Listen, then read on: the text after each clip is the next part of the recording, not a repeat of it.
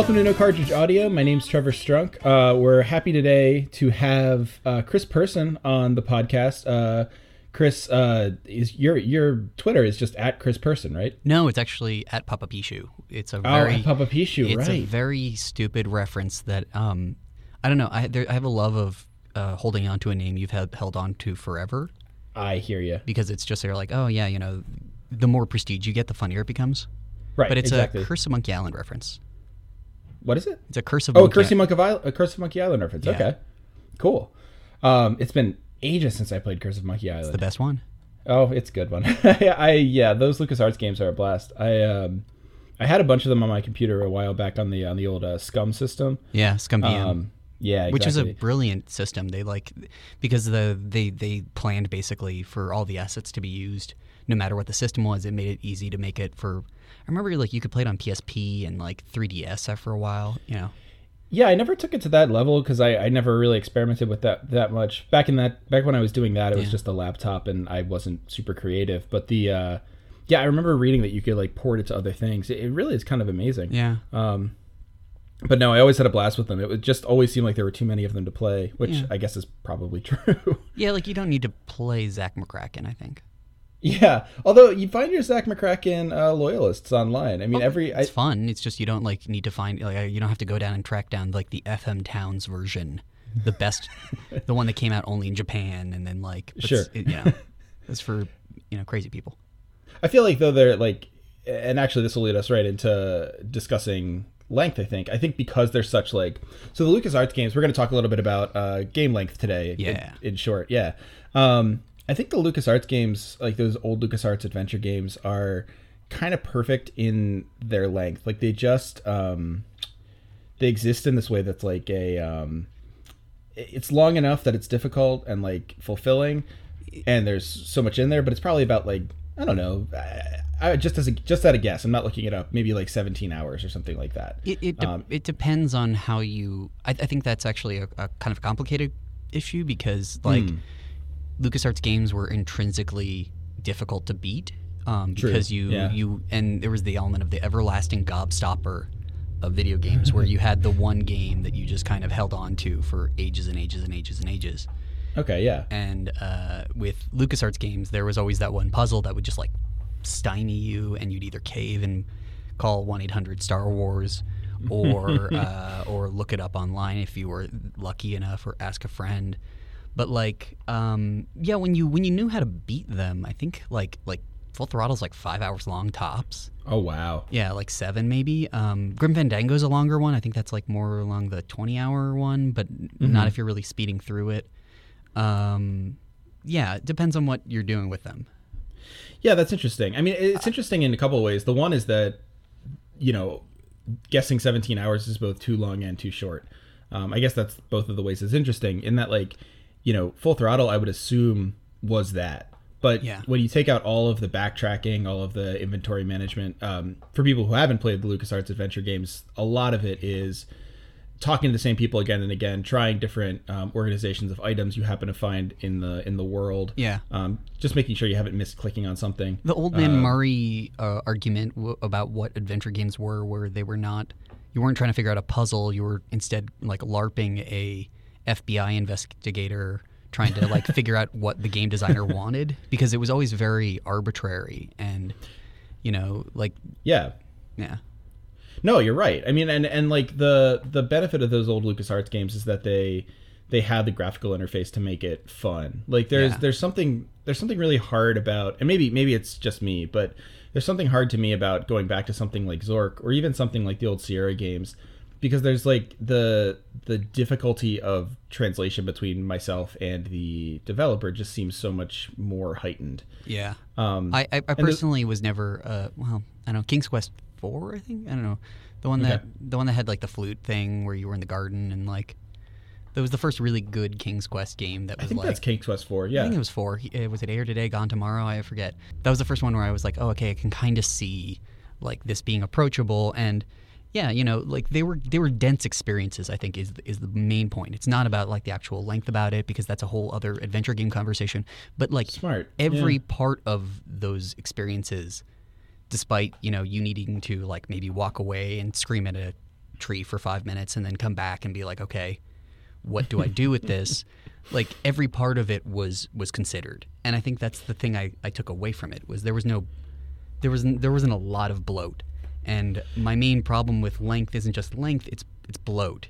Um, I like the idea of uh, just quick. I like the idea of density. I think that's a really smart way of thinking about it, especially insofar as like a game like like going back to the length, like a game like Full Throttle Yeah. or a game like um, uh, a game like Monkey Island can you can finish it in five to six hours, but in fact, like the experience of finishing it, even if you happen to finish it quickly, even if you know you've become such an old hat, old hand at uh, adventure games that you kind of speed through it, the adventure always feels more than that. It's not um, reducible to the amount of hours you put into it. Yeah, and I think so. To to the reason I brought wanted to talk about length this um, this is because I've of my consumption recently. So I've I've I just beat Persona Five, and Okay. that is a 95 or in my case 105 because I probably left it on for five hours here and there game, and I like those games technically, but but right before playing that I had played Nier Automata, and if you want to talk about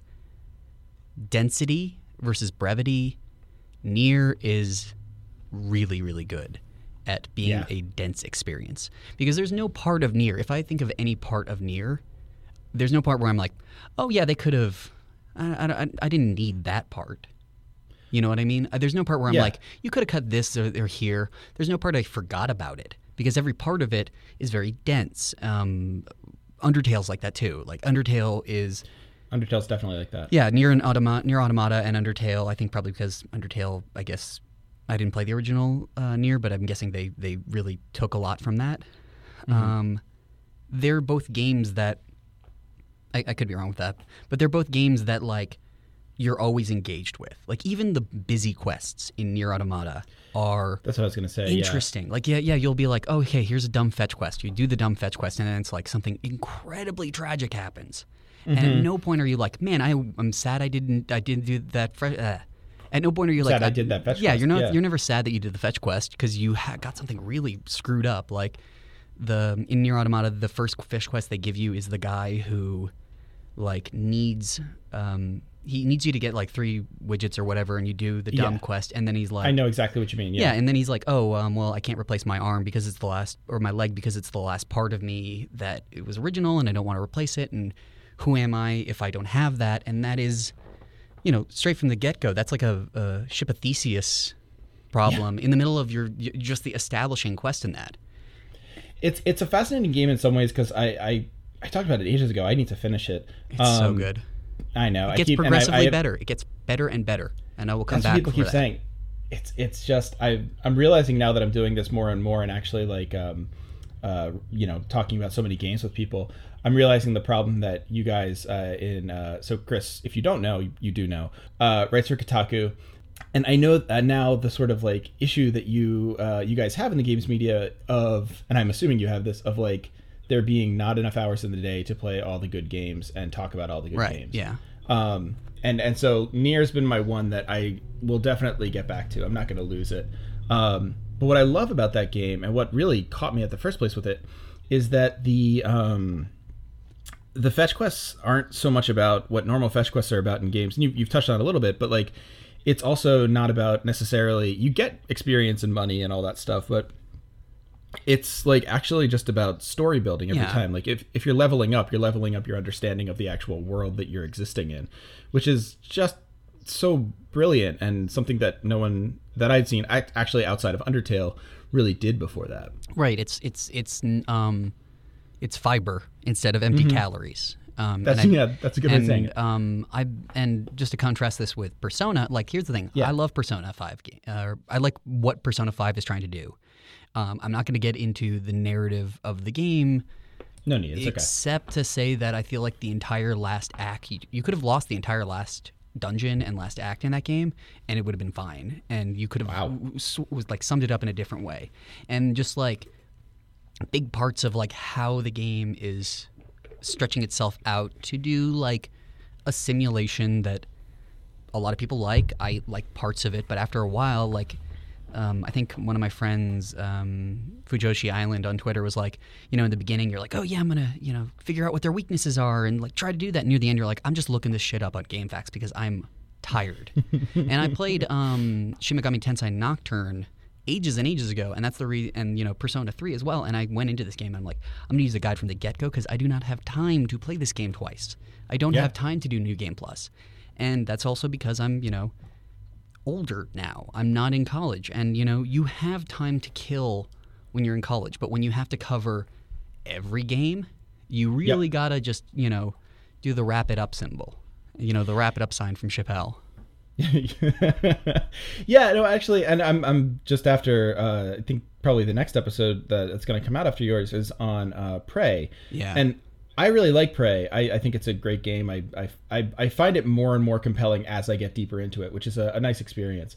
Um, I don't think it's necessarily too bloaty. I think there are parts they could they could cut out for sure. There are certain things where it's just like, oh, here's a reason for you to run across the station again. Yeah. Um, but no more so than many AAA titles. Although maybe we can get into why that's become so prominent.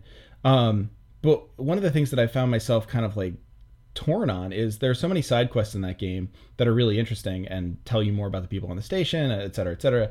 Um, and then there's the main quest, and I'm thinking to myself, I really should finish the main quest so I can write about this game. And in the back of my mind, I'm like, well, the side quest is sort of like the main quest. You understand how these things work. Yeah. And it's just like, it's impossible to balance it Yeah. once you're actually not thinking about it as pure leisure. And uh, yeah, no, that's a huge problem that people have to go into. A lot of people will, I think, get saves earlier on, but it also like it, it begs the question, like, um, I don't know. I, I think it's an attitude thing. Like, I think there's a an attitude and a convention thing because like there are these conventions of like, okay, if you really want to make a big sprawling RPG, you need to have like a million you know, tiny little quests. And then I think MMOs kind of made those quests vaguer and more bloated because you needed to just have the experience of mechanically grinding instead of just making the game shorter and making the grinding experience like balancing it for that. Um, you know, Final Fantasy 15 or uh, yeah, 15. Sorry, got the numbers wrong in my head for a second. Final Fantasy 15 has this problem as well. Like it's well, it's also just a lopsided, weird game that like just mm-hmm. collapses Nier the end, and I really, really am angry at it. I'm angry I had I finished it because the beginning was so solid, but like, yeah, getting that pacing, just like make a 25 hour game. That's what near is. It's 25 hours, Yep. 30 if you're really doing it, and like make sure that you labor every moment over every tiny one of these things because I just I don't care if if I don't care, then I'm not engaged. Like even Witcher, like Witcher is Witcher three. Most of the quests are interesting. You know, like most of the quests Yeah.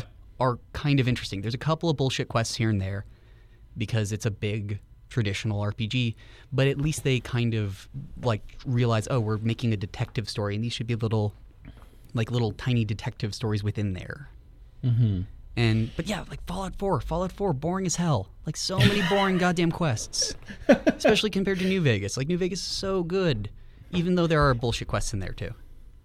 Yeah, I wonder. I wonder why that is. Like, it, it seems that it's not just even RPGs anymore. Because this was always a problem with RPGs. Yeah. I can remember back. Well, I Baldur's guess not always, but like, at least a problem post Final Fantasy six or seven. I would say. Yeah, Where like, because Final Fantasy six blew the doors off of what kind of the length of a game should be. Uh, Chrono Trigger a little bit too, and then Final Fantasy VII blew the doors off again. And then it felt like every single big release, mostly every big single Square release, uh, was one upping it. Yeah. Right. Um, but it was it was an so- American gaming problem too. It wasn't just Final Fantasy, and I think that was the difference I always saw between like something like, you know, like Baldur's Gate and Planescape Torment. Like Planescape Torment, like every quest is kind of interesting. You know what I mean? Or maybe Yeah. most of them are. I haven't played. No, I mean. I, yeah, I actually, I'm actually revisiting that now, and it's, uh, it holds up. Like the, it, it's again, it's a little like Nier in that way. It's obviously coming at it from two totally different schools. Um, you know, Planescape's much more like reading a novel than than say Nier is. Yeah. Um, but uh, yeah, every single thing, like each person you talk to might have some sort of actually deep uh, thing to say, and it's it's less because like each piece is lovingly crafted um, in the in a sort of like sense of uh, I don't know minimalism, Yeah. and more that these guys just wrote a ton of really good prose. I think also both in both cases you have this deeply angsty existential world, and not in like the twisted Joker way, but in the like deeply like what the fuck is life? You know, what is Yeah. identity? Like in Planescape Torment, I remember. I could be misremembering this because it's been ages, but like there was a thing where if you just kept saying, people asked you what your name was, and you're the nameless one. And if you keep saying one name, eventually that person is willed into existence. So Oh, like, if, yeah, if you, that's right. If you just like keep saying like, "Oh, I'm Craig," eventually a character named Craig shows up or something like that, and you know, he's like, "Hey, I'm Craig. You, I exist because of you know, intentionality or or whatever." And like uh, in the case of uh, Nier, like it's all about you know what is humanity, what is identity, does it matter, what is the point of living? You know, if your entire universe hinges upon an existential question, it makes it really, really, really easy, or at least way easier to kind of extrapolate off of that. And I think Undertale does that really well. But Yeah. like something like, actually, even New Vegas, because it's like you know you live in a goddamn weird. You live in Las Vegas, and it's crappy and weird, and everyone wants to pull one over on you. You know, mm-hmm. and that's also why I don't know. I feel like so many of the even the even the bad Fallout games, the DLCs are so much better because you'll play. They're more focused. Well, they have a point. Yeah, there's right. you know that's the that's the key to a good D and D campaign is that there's always like a theme or a motif, and you know it's an extension of that. You know you can do the sort of like, oh, there's a wizard over there, and he's he's the wizard's gonna he's got a gem, and you can do that crap if you want all the live long day. But if you have like a moral choice or a a setting that is is is gives you something to bounce all these characters off of, you just set these characters into into motion, and they they really end up living. Yeah, it's it's interesting thinking about. So, I, I, I like that you brought up Baldur's Gate, uh, especially in comparison to the the JRPG bloat, because the JRPG bloat just uh, that's that that ends up being a focus for me just based on what I was playing when I was 15 or whatever. Right. Um, because I didn't really have a PC, so I was a console gamer and far more on uh, you know the JRPGs ended up there. Yeah. Um, but like it, it's interesting in both cases. Like you think about some of the the big um, American RPGs that people play. Like you can even think about it with Fallout, right? Where it's like there's a or Fallout Four. There's like a, a general quest, a general sort of seeking that happens in all of the Fallout games. You have the dog. You Yeah. have sort of like a, an overarching mission to find someone. Um, that that's like it's existential, but it's it's not focused. And if you think about like Final Fantasy games, they do or like later Final Fantasy games. I'm thinking of Final Fantasy 12 Yeah. here. Um, they do a lot to focus in on like one particular like overarching political narrative that ends up never making sense. No, it's always it's always nonsense, and it's always Yeah, and Actually, it's not allegorical. it's not interesting. twelve kinda. Yeah, it's the closest. 12, 12 is the closest. Uh, they, I always say this like, yeah, people mechanically hate twelve because, and I, it didn't bug me as much when I played it. Oh, I love 12. I, I love I, it. I played like 120 hours into that game. yeah, well, I love it because I I'd also been playing a lot of um Eleven at the time, which I guess. Okay. is which is really a masochistic game. Like if you don't like twelve, don't play Eleven. I guess you can't. I don't know if it's still online. Um, but um, but no, um, twelve is the one I like to say treated you like an adult, yeah. like a real grown ass adult. Like the other ones, all of those Final Fantasy games have uh, like a like a fucking weird David Lynch, Lynch twist, like sixty hours into it, and it never makes any goddamn sense, and it always No. sucks. It always sucks. It's like from seven. I, I used to be able to name all of them, but it's from seven all the way to ten. All have one horseshit twist, and then they like bring that back in fifteen. There's one in there that makes no sense at all, and like there's no lead up to it. It's like the worst Tyler, Tyler Durden shoe drop, except with no lead up.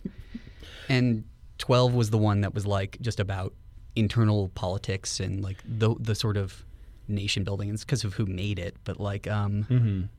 but yeah, I don't know. I, I I think also getting back to Fallout a little bit, the we should also distinguish like Bethesda games True. Yeah. because because. Skyrim is such a the Elder Scrolls games and Skyrim specifically, um, or even the one that came before it, uh, all of the, all of those games have this beige pastiche to them, and it's it, it it's the reason like I've never I didn't like Fallout Three, I didn't like Fallout Four, but I love New Vegas because friggin' um, Obsidian made Yeah, made Obsidian it, did Obsi- Obsidian put out the, the best, albeit broken at the time, Fallout game, um, aside from two. Yeah. I mean, everyone wants. I, that's like that's like the the banging on the drum, right? They want Obsidian to do some more DLC for for Fallout Four. Um, Which probably yeah, won't no, happen. interesting. You know, yeah, right. nobody wants to work with them. I guess I don't know. I hear it's just it's like a nightmare. Like the whole Stick of Truth, um, South Oh. Park thing was a QA nightmare. Um, Oh, no. Or th- this is basically just what I read on the internet. Um, what I read on Kotaku. Oh, but yeah, um, Kotaku.com. but um, no, but they were really good at making a narrative. Actually, I think that I really, really think that Bethesda, at least someone at Bethesda, clearly wants to make a Call of Cthulhu game. And I don't mean like the one they already made because I really Yeah. like Dark Corners of the Earth, and that wasn't really made by them. I think, if I remember correctly, it was made by a different company. But like, Okay. they keep putting fucking Lovecraft sub subquests in their games, and I just want them to be like, just just make a Lovecraft game. It Just would make be, the game you want. just make the game you want because it will be way more interesting than the game that you think other people want.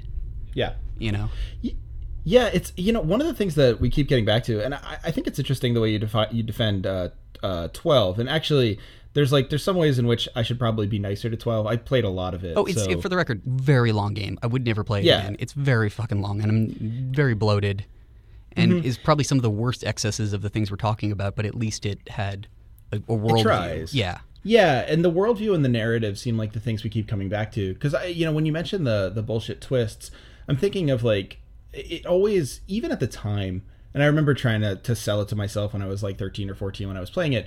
But even at the time, the the Cloud Zack twist Yeah. in um in in seven, just like it, it felt it felt arbitrary. Yeah. And I think like there was such a critical reaction to seven that it became like the thing everyone tried to imitate. And so those and twists just Xenogears. kind of, like, there was also. Xenogears too, which made Yeah, it even Xenoge- worse.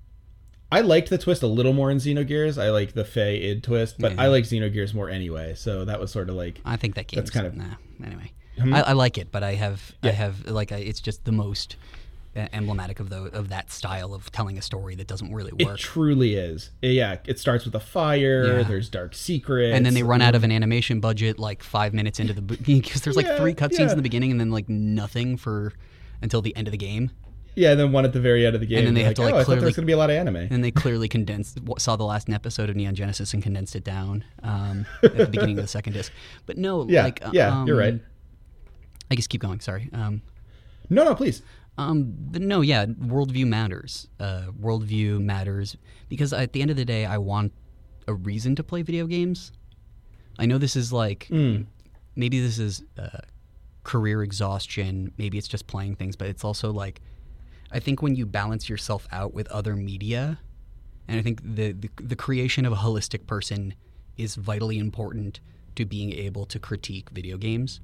Yes. And I think this is this was some of the sort of discomfort around the the pretension uh, that like sparked gamer you know just all the whole like back and forth you have like you know you guys aren't real gamers versus like you know you are you know all all this stuff like a lot of the cultural wars I think boil down to like we want a person who's really well read in gaming but also somebody who has exposure to other art so that they don't oversell what a thing is without uh, without the cultural context to know that like several things happened before that. Like yeah. you know you and and you should also like learn those lessons in brevity from those pieces of art and figure out like okay how can I what can I learn from those pieces of art? What can I like do to condense them? Because otherwise like if I'm playing a game and it's telling me nothing spiritually, I mean, aside from like a multiplayer game, which is fun, or like just a fun fighting game, which can be fun. But if I'm pl- playing a narrative game and I'm getting nothing out of it emotionally, and it's fun technically, then I don't know why I played it. Right. Yeah. No, I agree. And like there's it's hard. Like there's a I agree with you in terms of the um the the difficulty of um the difficulty of, of finding like a perfect games critic in that way. Yeah. Like there's I I, I got uh, Not even, not even. By the way, I- for the record, not even critic, but a, a, a game's consumer. yeah. Like okay, I don't, yeah, I don't even that. mean this because because critics horseshit, you know, like or at least in Yeah. my opinion, you know, like anybody can be a critic, but like a a, a, balanced game uh, uh, critique or you know, be that a Yeah. human being, you know, should have, you know, every person should be a holistic person, you know, read that reads books and watch movies and has, you know, points of reference. Yeah, and I yeah, so like uh, after uh, Matt Christmas was on my show, uh, when he when he tweeted that out, um, some of the I, I think some dude, some editor from the Daily Stormer, um, got a hold of it and made fun of me, and we went back and forth a little bit Sure. until I got tired of it. Um, Fighting online But with his- strangers, yeah. yeah right I, I was just like this is this is just not worth my time um but like one of the things that he was convinced of um was that like what my podcast was would be like me mentioning something about wario and then uh, tying it in with lacan or something like that Which would be cool. and just like it, on one hand it wouldn't be bad Nah. like there's a way to do that pretty well yeah, no, no, don't be Uh, a dick about it. You know, like yeah, right. And the the other thing is like the the imaginary he has of that is that like what I've heard about video games is a Tumblr meme. Yeah, or what I've heard yeah. about video games is like, you know, one Nintendo game that I played when I was 17 or something like that. Like there's there's this conception that there's I there there are two classes of people. There are the people who read books and watch movies and they've played almost nothing that that serious gamers have played. And then there are serious gamers who never read books, who never watch movies, who are just committed to that particular art form.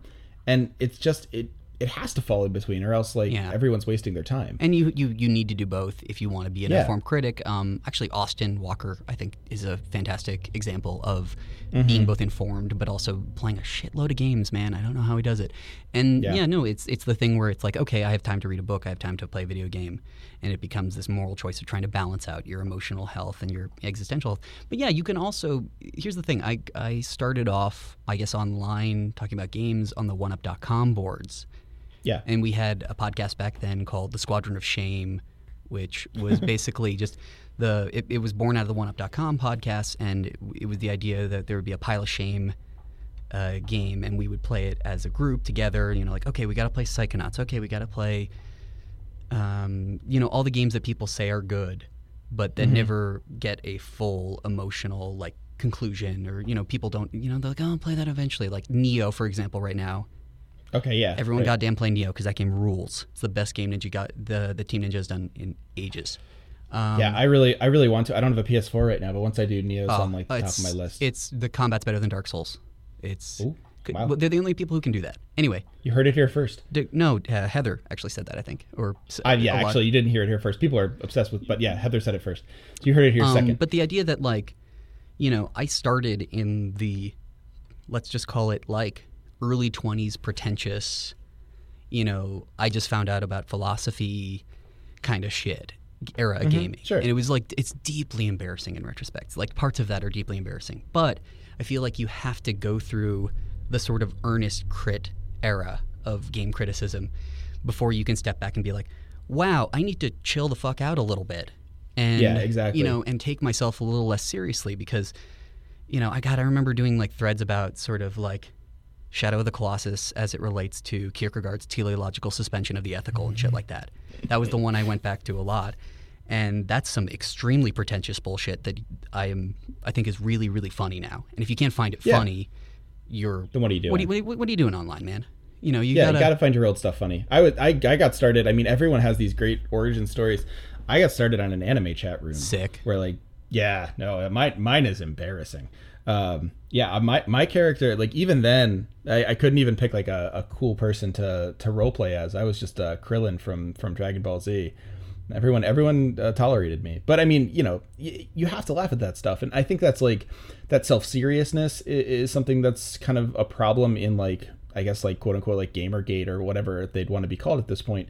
Um, but then again, like it, you're right. Like there's something I find like a lot of, uh, and this is sort of like an academic aside. Like when I started doing games criticism as part of my dissertation, I found that like a lot of the stuff that was out there didn't really care to actually read the video game as like a narrative or as a as a piece in and of itself. It was a lot of talking about like what it meant to the consumer, or what it meant to ludology, or what it meant to this or that or the other thing. yeah, very Um, very insular academic crap. Hmm Yeah, and and so my my version of it was like I was like, well, you know, I'm just actually going to do an aesthetic critique like I do of novels, which is like I read the novel, I see what it's about, I do a reading of it, um, and it worked really well. And I had a bunch of people read it, and they they seemed to like it, and ultimately it just ended up being like, yeah, here's what um I, the the chapter had Gone Home and Talos Principle in it, and I said like, okay, so like here's what Gone Home tries to do. It it does this thing uh, correct. It's sort of like produces a narrative it's really interesting, but ultimately it's sort of like kind of just a feel good narrative. Mm-hmm. But what's really interesting about the house is that you can throw everything around at the Yeah. end. Like, and so it's both, you know, games criti- games criticism, it pays attention to the mechanics, et cetera, et cetera. And I'm not, uh, uh, you know, I'm not trying to toot my own horn. I'm sure there are a ton of problems with it, but I think like that approach of, and you're you're sort of describing it too, which is why I mention it, of like actually paying some mind to what makes a video game a video game outside of well it's long it makes me you know it, you know it makes me sort of like impressed with the illusions it does and i can like tie it back to philosophy like is it fun is does it have sort of a point of view is it interesting Yeah. all that stuff has to matter Yeah, it, it, it should matter. You should be so. It's and again, it's a hard hard line to walk. It's like I want to engage this text critically, and I want to do it like fairly, and I want to give it the the the the due that a work of art would be done. But at the same time, you can be you can take the piss out of academia all the time. Like people do it. Some of the best critics do sort of like poke poke fun at themselves, you know, for for getting a, you know a little self serious and try to mm-hmm. prevent try, you know try to make it readable to normal people because otherwise you're just a pretentious dick. You know what I mean? yeah it's important Yeah, you have to to be readable, and you you know you should be funny, at least in my opinion, a little bit. It's not necessary. not? It, it, it helps, but like yeah, that that's have a little bit of a sense of humor but it- but it- you know, and you should also be critiquing like why. Just getting back a little bit to the point because I think we strayed A little bit, but Yeah, that whatever. happens, it doesn't matter. Yeah, but fine. like you know those, you know, ha- trying to be that that ideal person who is like both balanced in terms of you know what you're you're how you're informed but also isn't so serious that they're going to just write a thesis on like you know just angles as it relates to uh, Nier actually I would read that but you Yeah. know what I mean? but like but you'd read it not everyone yeah, would not read it. everyone That's would read Yeah, it, right. and if you do write it, then do it in a way that people like. That's funny. And, Yeah, right, exactly. You know, don't be a dick about it. And yeah, it's it's it's important for critiquing this, and um, and I think it, it matters with like the bloat, because if we don't have informed people, people keep accepting this kind of valueless bloat that exists in in bigger RPGs. But if you Yeah, if you get too Oh, critical, ahead. if you get too critical, you you're n- nobody reads you. Yeah, and I mean the I was thinking about it when we were when we were saying about like the the sort of distinction between um, being too esoteric um, and then actually like taking it seriously and thinking about your audience. Like there is a way that I mean there's there's two things going on with these longer games. The one is the the super um, bare bones like you know crass capitalism is it worth my money thing that goes on on Steam where it's Mm-hmm. Like it was 50 hours long that's a $20 game to me or like i paid $20 and it was only 7 hours long i you know i want my money back Yeah. that kind of thing happens all the time and i think like is a is a clear pressure point but the other i mean the other thing is that like there is a sort of buy-in not in the same way as say um, not in the exact same way as say like oh I, you know i spent a year reading uh, uh Finnegans Wake. Um, but not so much different to say like yeah i, I 100%ed witcher 3 there's a kind of prestige there that like is because you did it. You were there. You actually did a hard thing. It Right. was like a, a, a daunting task. And i feel like uh, and i'm kind of reading it into what you're saying too but there's a risk in gaming that like that's all it becomes it just becomes like oh i did the hard task i achieved the thing that was impossible as opposed to thinking about it as like okay it doesn't really matter if this is long or short it just matters that it's a new approach Well, Breath of the Wild is really goddamn long, and Witcher is Mm-hmm. really goddamn long, and Persona is really goddamn long. But not every game can be those things, and even those games Right. have. I actually haven't played enough Zelda, but like Witcher Three and Persona have big parts that you know I. I could go do without, you know, or like more more Persona than anything. It's just like you can tell stories faster and still have this sense of accomplishment. Like I beat Nier, and I felt the most amount of accomplishment this entire time like i felt like i'd gone through a spiritual journey because near the end i didn't hate myself right like if, if you're you know if you're like really really struggling to finish a thing and you get that sort of 80 hour jrpg uh, malaise than then the emotional impact that it's trying to tell you even if it's like a really nice journey and and all that and i know games are hard to make and people cut back things and then get more ambitious and it's a, a collaborative effort but like if you just keep shoving crap in there you know I don't know what to tell you. I'm not going to be uh, overjoyed. It's like the reason I haven't touched Mass Effect Andromeda is because it looks like it's just all bloat. And that's what I get from a lot of people who played it. They're like, I guess this is fun. And that, that sensation of like, I guess I'm having fun. Yeah. I technically should be having fun, and I there are things I enjoy about this, but I will immediately excise this from my my very uh, limited memory. Ultimately, humans have can only remember so much crap, but like I'll I'll, I'll excise big parts of this because I don't need to know this stuff. Whereas like Yeah. I can rattle off like a million things about Nier that were great. Yeah, that's a that's a really good point. And I think like on some level, um, on some level, it's and we can we can sort of uh, wrap towards Sure, sure, because I sure, know you you got a lot going on at E3. Um, read uh, Chris's E3 coverage uh, at Kotaku. It's mainly going to be video Um, coverage. I, I edit videos. Watch watch Chris's. this is this is like this is me getting lost in the uh, in the uh, in the technical world. I always I, I'm always about one technology behind, which is embarrassing because I'm only you know 32. But um, uh, yeah, I mean, there's a there's an argument to be made that there's like we should have a return to I don't know intentionality or or or um, a kind of a more singular focus or a singular plan. Like you know, you can argue that it, it's a it's a sort of like Kojima fetishization that would make me say that, and on some level it is. But also, I mean, you think about something like Undertale. Undertale is the work of like one person's you know dramatic vision, and of course it's a team, but the vision is sort of like singular, right? Right, and you know And I- if that feeds into auteur theory or not is, and if if that's healthy, you know, Yeah. is another question. But yeah, and of course collaboration could exist in that and all but i think like there's an argument to be made that you know you want an author not a you want a you want a human author not a corporate author i guess is that that's what that's how i'd frame it um, you don't want bethesda to, or, or square deciding like here's the next game that people need to see. I'd rather have a deeply flawed game that was you know decided by one particular person. That's always just way better way more interesting. Even if it's not like perfect or a, an ideal aaa title it's always going to do better. It's always going to be more interesting. I, I don't necessarily agree that Hmm. like um, just because I think that um, I think a lot about sort of you know cooperative structures in terms of like Mm-hmm. you know how could a uh, you know how could a game that's not that's that's developed by a a sort of a co- let's say like video games become cooperative and you have co-op co-op game companies and you have a, a more not necessarily flat structure but one which has no has less crushing um, demands from a corporate structure what would that would that narrative be better or worse than one in which it's you know a very saleable auteur who you know has a vision and you know it's it's flawed or good or bad. Or you know maybe that person's just a writer who is is you know billed as equal part of the team you know things like that. But I, I I think in both cases the the the capitalist demands of those things you know like we ha- this has to ship now. This mm-hmm. has to be x number of things. We need to do these things. Interesting. Are to me more um, semi-toxic, I guess, because they can do good things as well, than just is this one person's vision or is it spread out amongst ma- many people? but that's a smart point i think like But I also if I'm anything, guessing, you know, hmm? you're just guessing yeah, I don't know.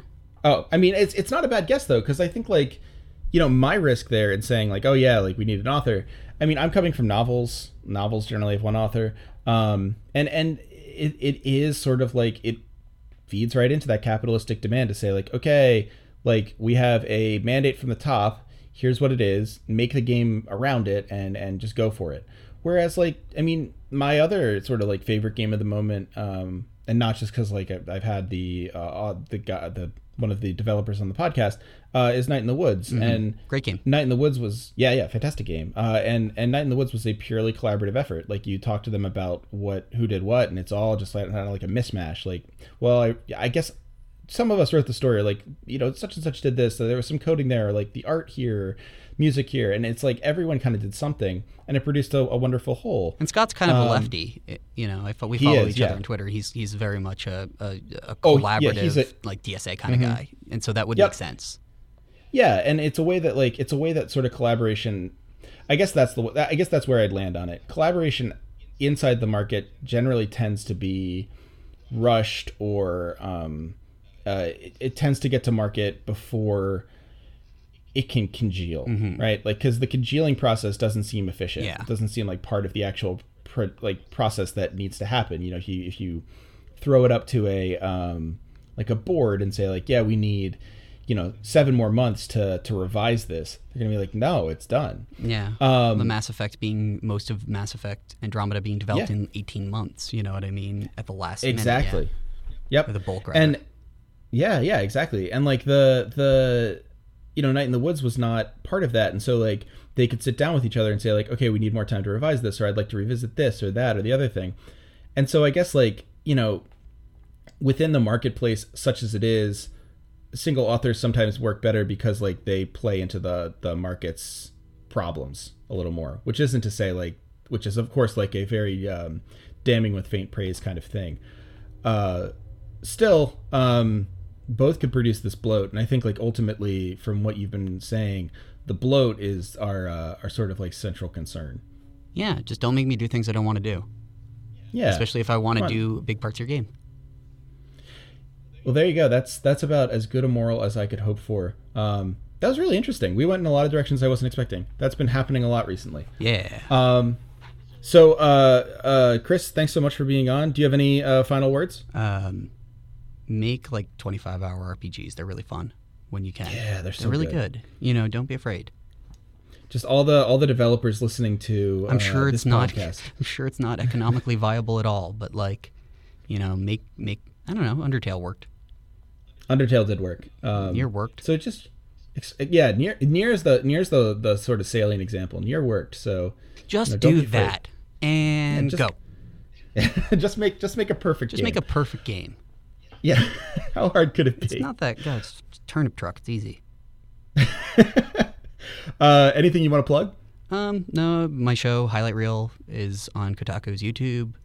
Uh, if Yeah. you like watching people fall down in glitches, um, pop up issue on tr- Twitter. Although you know, chances are you probably follow me if you're listening to this, but who knows?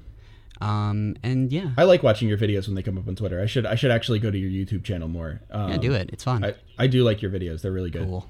Um, so yeah, thanks everyone. Uh, follow Chris. Uh, go watch his videos, and uh, yeah, man, thanks for coming on. No problem, dude.